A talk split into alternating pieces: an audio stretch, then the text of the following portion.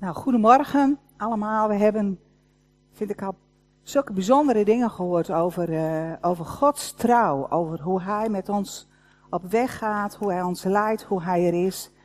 We hebben prachtige liederen gezongen over Gods trouw en dat we kunnen bouwen op Hem.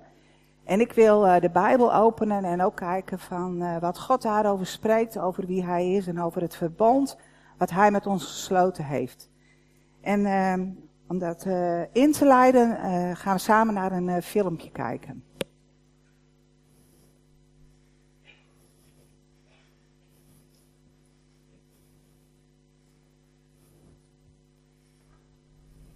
Misschien heb je christenen wel eens horen zeggen dat je een persoonlijke relatie met God kunt hebben. In de Bijbel betekent dat bijvoorbeeld dat je God als een vriend hebt, of als vader, of als je leraar. Maar de Bijbel spreekt vooral over deze relatie op een manier waar wij het gek genoeg weinig over hebben. En dat is het idee van een partnerschap met God. Je bedoelt zoals met iemand samenwerken aan een gezamenlijk doel. Precies. En dit zie je eigenlijk al in het begin van de Bijbel.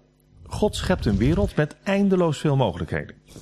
En daarna wijst God de mensen aan als zijn partners, zijn medewerkers, om al deze mogelijkheden steeds meer te gaan benutten. Maar de mensen willen niet met God samenwerken. Ze willen de wereld op hun eigen manier vormgeven. Volgens de Bijbel is alle ellende, het onrecht en de dood in onze wereld het gevolg van deze verbroken relatie. En het is niet zo dat er maar één of twee mensen uit deze relatie gestapt zijn. Nee, volgens de Bijbel heeft iedereen de samenwerking met God verbroken. Wat God doet, is dat hij uit alle mensen een klein groepje kiest en met hen een nieuwe samenwerking begint. Hij noemt dat een verbond. In een verbond doet God een aantal beloften. En in ruil daarvoor moeten zijn partners hun afspraken nakomen. God wil deze verbondsrelatie gebruiken om alle mensen weer tot partners te kunnen maken. In het Oude Testament zien we dat God vier keer een verbondsrelatie begint. Met Noach, met Abraham, met het volk Israël en met koning David. God vormt zo een verbondsfamilie. En uiteindelijk wordt iedereen uitgenodigd om zich aan te sluiten. Even kijken hoe dat werkt. Het eerste verbond is met Noach. Met de grote vloed heeft God net alle kwaad en ellende van de aarde weggevaagd. Alleen Noach en zijn familie zijn overgebleven. En met hem sluit God een verbond. Luister, zegt God. Ik weet dat mensen slechte dingen blijven doen. Toch zal ik hen nooit meer vernietigen. Nee, de aarde zal juist een goede plek zijn waar we kunnen samenwerken. Top! En wat moet Noach hiervoor doen? Niks. Dat is zo apart aan dat eerste verbond. God belooft trouw te blijven, zelfs al weet hij dat mensen dat niet zullen zijn. De volgende keer dat God een verbond sluit is het met Abraham. God kiest hem en belooft hem te zegenen met een grote familie en ook volop land om te kunnen wonen. In ruil daarvoor vraagt God aan Abraham om hem te vertrouwen en zijn familie te leren goed en rechtvaardig te leven. En de reden voor dit verbond is dat God door deze ene familie heen alle families van de aarde wil zegenen. En dat was Abraham. Het derde verbond sluit God als Abrahams familie is uitgegroeid tot het volk Israël. Dit verbond is dus met het hele volk. God vraagt hen zich aan de regels voor een goed leven te houden, zodat ze op die manier Gods partners kunnen zijn. God belooft ze ook te zullen zegenen en dat zij als volk degene zullen zijn in wie de rest van de mensheid God zal herkennen. Dat is het verbond met Israël. Het laatste verbond is met koning David. Ja, Israël, inmiddels een groot volk, wordt geregeerd door David. God heeft aan David en zijn familie gevraagd om samen met hem Israël te leren wat een goed en rechtvaardig leven is. En God belooft dat op een dag één van Davids zonen zal komen om Gods koninkrijk van vrede over alle volken te verspreiden. Dat zijn de vier verbonden die God sluit, met als doel om zijn partnerschap met de hele wereld te herstellen. Maar dit is wat er gebeurt. Israël verbreekt het verbond. Ze vereren andere goden. Ze staan verschrikkelijk onrecht toe. Dus verliezen ze hun land en worden ze gevangen genomen en weggevoerd. Het lijkt hopeloos. Maar juist in deze tijd spraken Israëls profeten over een toekomstige dag dat God het verbond herstelt, ondanks het falen van Israël. Ja, zij noemen dit het nieuwe verbond. En dit is nou zo opmerkelijk aan Jezus. Hij wordt in het verhaal gebracht als de enige die alle verbondsrelaties waarmaakt. We horen dat hij van Abraham afstamt. Dus hij deelt de zegen van die familie met de hele wereld. De Bijbel zegt dat hij de Israëliet is die zich echt volledig aan de wet gehouden heeft. En ook dat hij de koning is uit de familie van David. Dus verkondigt hij Gods koninkrijk van vrede en recht aan iedereen. Dat is nogal wat voor één persoon. Ja, en het meest verrassende wat er over hem gezegd wordt, is nog wel dat Jezus niet zomaar een mens is, maar de God die mens werd. En God deed dit om zo zelf die goede verbondspartner te zijn die wij nooit konden zijn. Dus zo heeft God het via Jezus mogelijk gemaakt dat ieder mens opnieuw Gods partner kan worden. Jezus nodigt mensen uit om deel te worden van deze nieuwe verbondsfamilie. En ondanks al hun fouten is Jezus vastbesloten om van mensen partners te maken die hem steeds meer vertrouwen. De Bijbel eindigt met een visioen van een vernieuwde wereld vol van goedheid en vrede. Ook de mensheid is nu vernieuwd en werkt als partner van God mee aan de ontwikkeling van zijn goede schepping. En zo is het einde van de Bijbel eigenlijk een nieuw begin.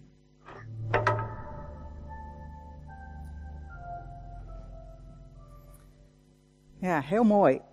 In, uh, in een heel kort filmpje wordt eigenlijk de hele geschiedenis van de Bijbel, van hoe God uitgereikt heeft naar ons en het plan wat God met deze wereld heeft, wordt uh, uitgewerkt. Nou, ik wil ook inzoomen op een aantal uh, gedeelten die daarover in de Bijbel staan en dan ook in de relatie met de komst van de Heer Jezus.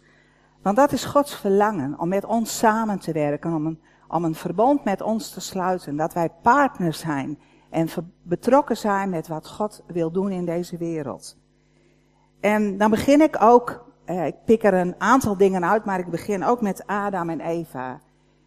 Als God alles geschapen heeft, dan is er een, een hele intieme verbondenheid van God met Adam en Eva. Als je dat leest, hij wandelt met hen in de hof in de avondkoelte. Ze hebben een ja, een relatie die zo uh, dichtbij is. God die er is. En dan, ja, eigenlijk het, vind ik het meest trieste moment in de, in de Bijbel, de zondeval. De relatie met God wordt verbroken. Uh, de mens, dat zag je in het filmpje ook, die wil zijn eigen plan gaan. Maar ook dan, op dat moment al, is het niet verloren. Want dan spreekt God al de belofte dat de macht van de vijand, de macht van Satan gebroken zal worden en dat uit het nageslacht van Eva de Heer Jezus zal komen. En ik lees die tekst daarover uit Genesis 3, vers 14 eh, en 15. En ik lees vanmorgen alle Bijbelgedeelten. We lezen een verschillende Bijbelgedeelten. Die zijn allemaal uit de herziene statenvertaling. Op dat moment, na de zondeval, toen zei de Heere God tegen de slang, omdat u dit gedaan hebt, bent u vervloekt. Onder al het vee en onder alle dieren van het veld. Op uw buik zult u gaan en stof zult u eten, al de dagen van uw leven.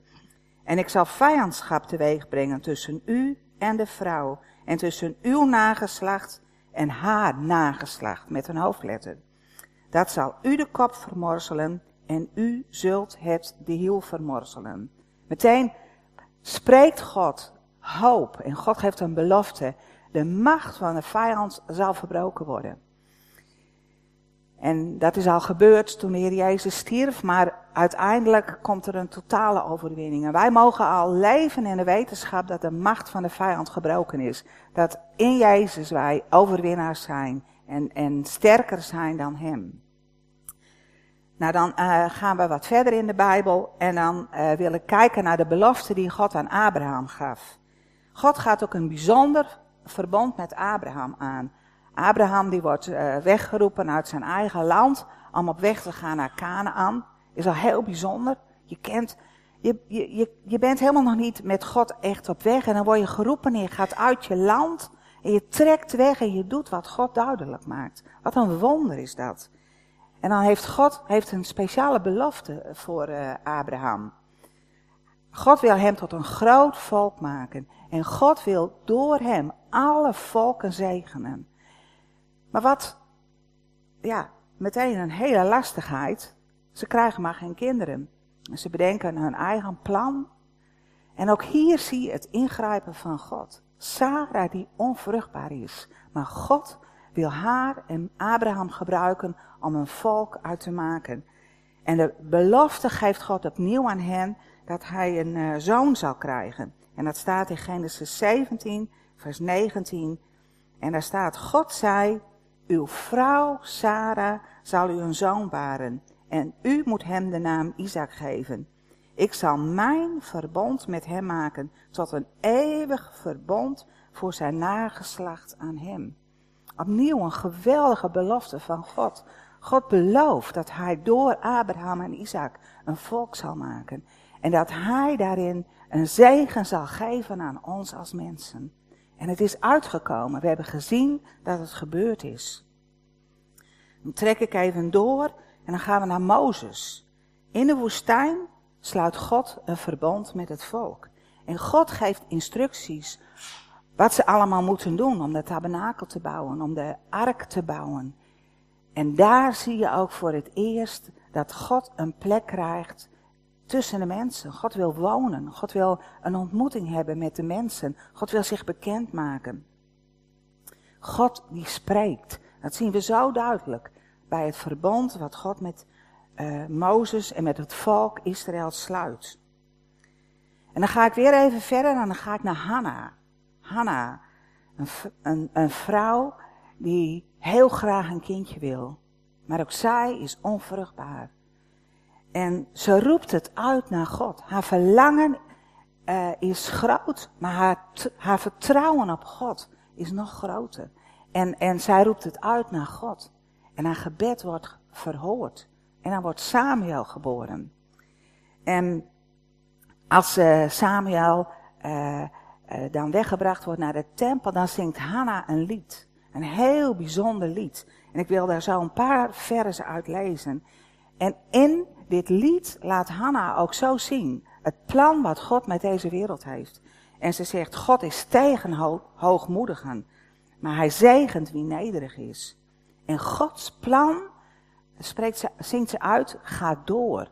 Door alle tijden heen gaat Gods plan door. En dan zingt zij ook over de komst van de gezalfde, van de Heer Jezus. Hij die hoop brengt. En ik wil uh, uit dat uh, lied van haar een uh, stuk lezen. Dat staat in 1 Samuel 2, vers 6, eh, vanaf vers 6. En daar staat, de Heere dood en maakt levend. Hij doet het in het graf neerdalen en hij doet daaruit opkomen. De Heere maakt arm en maakt rijk. Hij vernedert, ook verhoogt hij. Hij verheft de geringen uit het stof. Uit het vuil verhoogt hij de armen om hen bij edelen te doen zitten, om hen een erezetel te laten verkrijgen. Dat is onze God, die reikt uit naar het verstotene, naar de mensen die niet meetelt, die, die weg, ja, als het ware apart gezet is. En God reikt uit en God tilt hen omhoog. Want de grondvesten van de aarde zijn van de Heere en hij heeft de wereld daarop geplaatst. Hij zal de voeten van zijn gunstelingen bewaren. Maar de goddelozen zullen zwijgen in de duisternis. Want een man is niet sterk door eigen kracht. Zij die de Heere ter verantwoording roepen, zullen verpletterd worden. Hij zal in de hemel over hen donderen. De Heere zal recht spreken over de einden der aarde. Hij zal zijn koning kracht geven en de hoorn van zijn gezalfde opheffen. Dat spreekt over de komst van de Heer Jezus. Hij de gezalfde, hij de koning der koningen, hij die terugkomt om te heersen. Zo bijzonder hoe je door de hele Bijbel heen ziet dat God bezig is aan, aan het eh, bouwen van het herstel, om zijn plan uit te voeren. En dan trekken we verder naar David. David, die koning wordt, een man genoemd naar Gods hart, en in de tijd dat David koning is, is er rust in het land. De vijanden zijn overwonnen en het gaat heel goed met het volk. En David heeft ook Jeruzalem als hoofdstad gekozen. Een plek die ook door de Heer uitgekozen is. En de ark is ook terug in Jeruzalem. De ark is terug. Uh, daar verlangde David zo naar, dat de ark terug zou zijn in, in Jeruzalem. Dat er een plek van ontmoeting zou zijn met God. Dat er aanbidding zou kunnen zijn. En dan heeft David dat geweldige verlangen om ook een huis voor God te gaan bouwen. Hij heeft zelf een prachtig paleis, als je het leest. Indrukwekkend hoe dat eruit gezien moet hebben. Maar hij weet, mijn koning, de Allerhoogste, die heeft hier een, ja, het tabernakel op zich was er niet. Hij had een, een, een ark en ze hadden daaromheen iets gebouwd. En dan spreekt God tot uh, David. En dat stuk willen we lezen uit 2 Samuel 7. En dat begint bij vers 8. En er staat, en dat zijn woorden van God, heb ik ooit, overal waar ik met al de Israëlieten rondtrok, een woord gesproken tot een van de stammen van Israël, die ik bevolen had mijn volk Israël te wijden, waarom bouwt u voor mij geen huis van cederhout? Nu dan, dit moet u tegen mijn dienaar zeggen, tegen David. Zo zegt de Heere van de legermachten. Ik heb u van de schaapskooi vandaan gehaald, van achter het kleinvee, om een leider over mijn volk te zijn, over Israël. Ik was met u, overal waar u heen ging, en heb al uw vijanden voor uw ogen uitgeroeid. Ik heb een grote naam voor u gemaakt, zoals de naam van de groten die op aarde zijn. Ik heb aan mijn volk, aan Israël, een plaats toegewezen en het daar geplant, zodat het in zijn eigen gebied woont en niet meer heen en weer gedreven wordt. En onrechtvaardige mensen zullen het niet meer verdrukken zoals vroeger. En sinds de dag waarop ik richters aangesteld heb over mijn volk van Israël, maar ik heb u rust gegeven van al uw vijanden. Ook maakt de Heere u bekend dat de Heere voor u een huis zal maken. En dat is niet een huis wat God maakt van stenen, maar God zal een huis van het nageslacht van David maken. Zo gaat God een huis maken voor David. Want dat komt ook in het volgende stukje naar voren.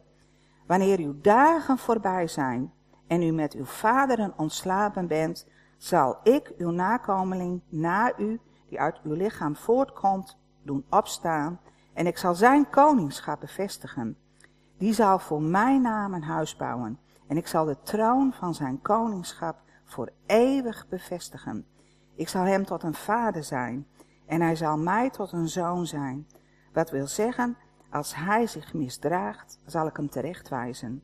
Met een stok als van mensen en met slagen als van mensenkinderen. Maar mijn goede tierenheid zal van hem niet wijken, zoals ik die deed wijken van Saul, die ik voor uw ogen weggenomen heb.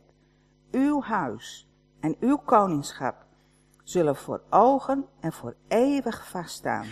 Uw troon zal voor eeuwig zeker zijn.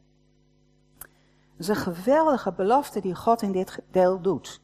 David mag niet een uh, tempel bouwen, omdat hij, zijn handen besmeurd zijn van de strijd, van het bloed wat aan zijn handen kleeft. Maar zijn zoon, die naam komt, Salomo, die mag de tempel bouwen. Maar God belooft aan David dat het koningschap wat uit hem voortkomt, dat dat voor eeuwig zal zijn. En als zijn zonen rechtvaardig zullen zijn, dan zullen ze koning mogen blijven. Maar het koningschap wat voor eeuwig zal zijn, dat slaat op de koning der koningen. Dat slaat op de Heer Jezus. Hij zal voor eeuwig koning zijn. En hij zal voortkomen uit het geslacht van David.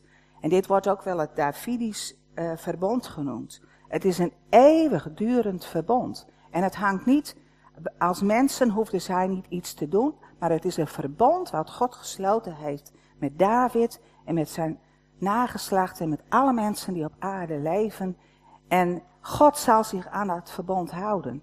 Het verbond zal niet krachteloos worden als wij ons daar niet meer aan houden. God blijft trouw aan dit verbond. Het is niet gebaseerd op de wet, maar op Gods genade. En het is vastgelegd in de eeuwige trouw van God en de heiligheid van God, waarop wij kunnen bouwen en waarop wij kunnen vertrouwen. En als het nageslacht van David, de letterlijke zonen, zich niet houden aan de voorschriften van God, dan zullen zij niet altijd koning blijven. Maar dan blijft God wel trouw aan dit verbond. En als je in de Bijbel leest, dan zie je dat er uh, zonen van David zijn die zich als, en die als koning heersen, die het goede doen, die, die, die doen wat God verlangt. Maar er zijn ook slechte koningen. En het rijk wordt gesplitst. Er komt een tienstammenrijk. En Juda komt apart te staan. En het volk keert zich steeds meer van Gods geboden af, gaat hun eigen weg en doen wat ze zelf willen, gaan ook andere goden vereren. En dat heeft gevolgen. Eerst wordt het tienstammenrijk wordt weggevoerd naar Assyrië. En een tijd later wordt ook Juda weggevoerd naar Babylonië. Maar God kan zijn belofte aan David alleen maar gestand doen als het, als het volk weer terugkomt in Israël. Als Juda terugkomt. En dat gebeurt ook. Na 70 jaar ballingschap mag Juda terugkeren naar uh, Israël. En dan lezen we die bijzondere verhalen van Ezra en Nehemia. Hoe ze opnieuw Jeruzalem herbouwen, de muur eromheen. Hoe ze de tempel herbouwen. Dat was nodig om het, de uh, belofte die God gedaan had in vervulling te laten komen. Het tienstammenrijk is nooit op die manier teruggekomen. We horen wel eens over dat ergens mensen van het tienstammenrijk teruggegaan zijn naar Israël, maar ze zijn nooit als geheel teruggekomen uit de ballingschap. Zo bijzonder is dat. God, een God van trouw, die doet wat hij belooft. En ook al gaat het volk wegen die niet goed zijn, God gaat door met zijn plan. En dat zie je ook terug bij de geboorte van de Heer Jezus. Jezus wordt geboren in Bethlehem, de stad van David. Waar David als herder geleefd heeft, waar hij geboren is. En Jezus groeit op als de aangenomen zoon van Jozef. Vorige week heeft Willem daarover gesproken. En via Jozef had hij een wettelijk recht op de troon van David. Want Jozef was een rechtstreekse afstammeling van David. Maar wij weten dat Jezus eigenlijk niet een zoon van David was. Hij was een zoon van God en van Maria. En Maria is ook via een andere uh, familielijn, via Nathan, is ook Maria verbonden met David. En daar zie je dat Jezus ook lichamelijk een afstammeling was van David. Is dat niet wonderlijk? God beide mensen bij elkaar gebracht heeft, beide verbonden met elkaar. De mensen in Israël die wisten van dat is een, na, een nakomeling van David. Maar in iedereen die het echte verhaal van de Messias kent, die weet ook. God is getrouw geweest en de Heer Jezus is een afstammeling van David. En dat zie je terug in het Nieuwe Testament. Als uh, Zacharia een lofzang zingt, omdat hij uh, uh, ja, vol lof is over wat er allemaal gebeurt. Maria ontmoet, het kindje wordt geboren. Wil ik lezen uit Lucas 2, vers 68, wat Zacharia daarover zingt. Geprezen zij de Heere, de God van Israël, want hij heeft naar zijn volk omgezien en er verlossing voor tot stand gebracht. En hij heeft een hoorn van zaligheid voor ons opgericht in het huis van David.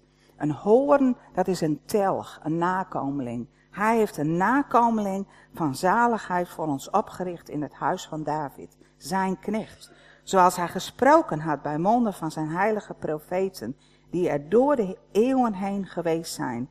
Namelijk verlossing van onze vijanden en bevrijding uit de hand van allen die ons haten, om warmhartigheid te bewijzen aan onze vaderen en te denken aan zijn heilig verbond.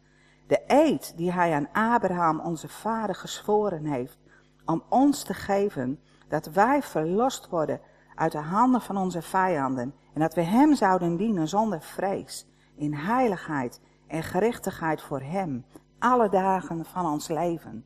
Zo wonderlijk komt het weer terug. Jezus, een nakomeling van David. De belofte die God aan Abraham gedaan had. De Israëlieten, die wisten nou, die kenden de geschiedenis. Die vertelden het aan elkaar door. En, en uh, de komst van de Heer Jezus past in dit hele plan van God. En Nico heeft bij de opening gelezen over uh, Maria, die te horen krijgt dat zij een kind zal baren. En er staat ook, God zal haar de zoon God zal haar zoon de troon van zijn vader David geven. Aan zijn koninkrijk komt geen eind. Wonderlijk, hè? De mensen konden het eigenlijk helemaal niet vatten wat er gebeurde. Maar ook daar laat God zien, de Messias die komt als de redder, als de verlosser. Maar uiteindelijk gaat er nog veel meer gebeuren. Want Jezus komt ook terug als de koning der koningen. De allerhoogste die in eeuwigheid zal regeren. En hij zal plaatsnemen op de troon van David, een plaats die hem toekomt. En dan zal hij uit Jeruzalem regeren in een rijk van vrede. En dit komt ook terug in Psalm 132. In Psalm 132, daar benoemt David Gods beloften. En, en ja, wat God beloofd heeft aan hem. En ik zal niet die hele psalm lezen. Het is wel mooi om dat zelf thuis eens te lezen. Maar ik wil beginnen uh, vanaf, vers, uh, vanaf vers 11. En in deze psalm noemt David uh, wat. Her, David herinnert God aan zijn beloften die hij gedaan heeft. En dan zegt hij. De Heere heeft David in waarheid gezworen en hij zal daar niet van afwijken. Eén van de vrucht van uw schoot zal ik op uw troon zetten. Als uw zonen mijn verbond in acht zullen nemen en mijn getuigenissen die ik hun leren zal, zullen ook hun zonen tot in eeuwigheid op uw troon zitten. Want de Heere heeft Sion, andere naam voor Jeruzalem, verkozen. Hij heeft het begeerd tot zijn woongebied. Dit is, zei hij, mijn rustplaats tot in eeuwigheid. Hier zal ik wonen, want naar haar heb ik verlangd. Haar voedsel zal ik rijk zegenen, haar armen met brood verzadigen. Haar priesters zal ik kleden met heil, haar gunstelingen zullen uitbundig juichen. Daar zal ik voor David een hoorn doen opkomen. Dat is weer die telg, die nakomeling. En voor mijn gezalfde een lamp gereed maken. Ik zal zijn vijanden met schaamte kleden, maar op hem zal zijn diadeem schitteren. Ook in deze psalm gaat het over de komst van de Messias als, als nakomeling van David. En dat God Jeruzalem uitkiest als zijn eeuwige hoofdstad. En dat de Messias een licht zal zijn voor het huis van David. Dat hij redding zal brengen en hoop voor de volken. En als ik dan even teruggrijp op het lied van Hanna, dan zie je hoe God dat door de wereld door de tijd heen doet. God uh, uh, reikt uit naar de mensen die verdrukt zijn. En hij haat hoogmoed. En uh, God gaat door met zijn plan. De gezalfde die komt, wat wij ook vieren met kerst. En Jezus die gaat terugkomen als koning. Jezus heeft het partnerschap met God hersteld. Hij heeft een nieuw verbond gesloten. En wij wij mogen kerst zien in dat veel grotere verband. Het is prachtig om kerst te vieren. Maar ik denk dat God ons ook uit wil tillen boven alle drukte van de kerst. En dat Hij ons wil laten zien hoe dit past in het grotere plaatje, in het grotere plan van God. God verlangt uh, naar een intens herstel met iedereen die hier op aarde leeft. God wil hoop geven en, en liefde dat wil God allereerst aan ons geven. God wil je hoop geven in de situatie waar je in bent. God wil kracht. We hebben gezongen, ongeëvenaarde kracht. Onze God is zo oneindig groot. Eh, ik hoorde van de week nog van iemand eh, die bezig was met occulte dingen. En er is voor haar gebeden en in één keer was dat weg. Gods kracht is zo oneindig groot. Ik, dacht zelf, ik ken er nog maar zo'n stukje van. Onze God is oneindig groot. En wij mogen ons uitstrekken naar die, die geweldig grote kracht van God. Maar ook zijn liefde. Gods liefde. God wil ons vullen. Ons verzadigen met zijn liefde. Hij wil, hij wil je daar helemaal mee vullen. En weet je, als je die liefde van God proeft, dan valt al het andere weg. Dan weet je, mijn God is er. Mijn God is trouw. Mijn God houdt van me. Mijn God komt voor mij op. Hij gaat voor me uit. Hij leidt mij. En dat wil hij niet alleen aan ons geven, maar dat wil hij geven aan deze wereld. Aan de mensen om ons heen. God heeft zo de wereld lief dat hij die Heer Jezus hier liet komen. En wij mogen die hoop en die liefde mogen wij doorgeven. En het, wij mogen, ja, als het ware, uh, onszelf verwonderen over het plan van herstel wat God aan het bouwen is. En een deel van Gods beloften zijn in vervulling gegaan. En een deel van Gods beloften, daar zien we nog naar uit. Die gaan nog komen. Maar wat we zien is dat God trouw is aan zijn woord. Er gaat geen woord van God uit wat niet uh, vervuld gaat worden. Er is geen woord van God wat leeg terugkeert. Als God spreekt, dan gaat hij het vervullen. Dan gaat hij er kracht aan geven. En waar wij ook doorheen gaan in ons eigen leven, in onze familie, vrienden, wat we meemaken ook. Wij mogen weten dat God doorgaat, dat God trouw is aan ons, dat Gods trouw, uh, dat hij zijn trouw en wil uitreiken naar de mensen om ons heen. Niets en niemand kan Gods plan tegenhouden. Soms denk je wel eens, wat gebeurt hier allemaal? Maar niets en niemand kan Gods plan tegenhouden. Hij heeft de regie. En dat vind ik het wonder als je dat ziet in de Bijbel. Hoe, dat, hoe God dat helemaal bouwt. En hoe wij daar deel aan mogen hebben. Wij mogen af in dat nieuwe verbond met God leven. En de Heilige Geest die in ons leeft. En die woorden van leven aan ons wil geven. Zo samen bidden.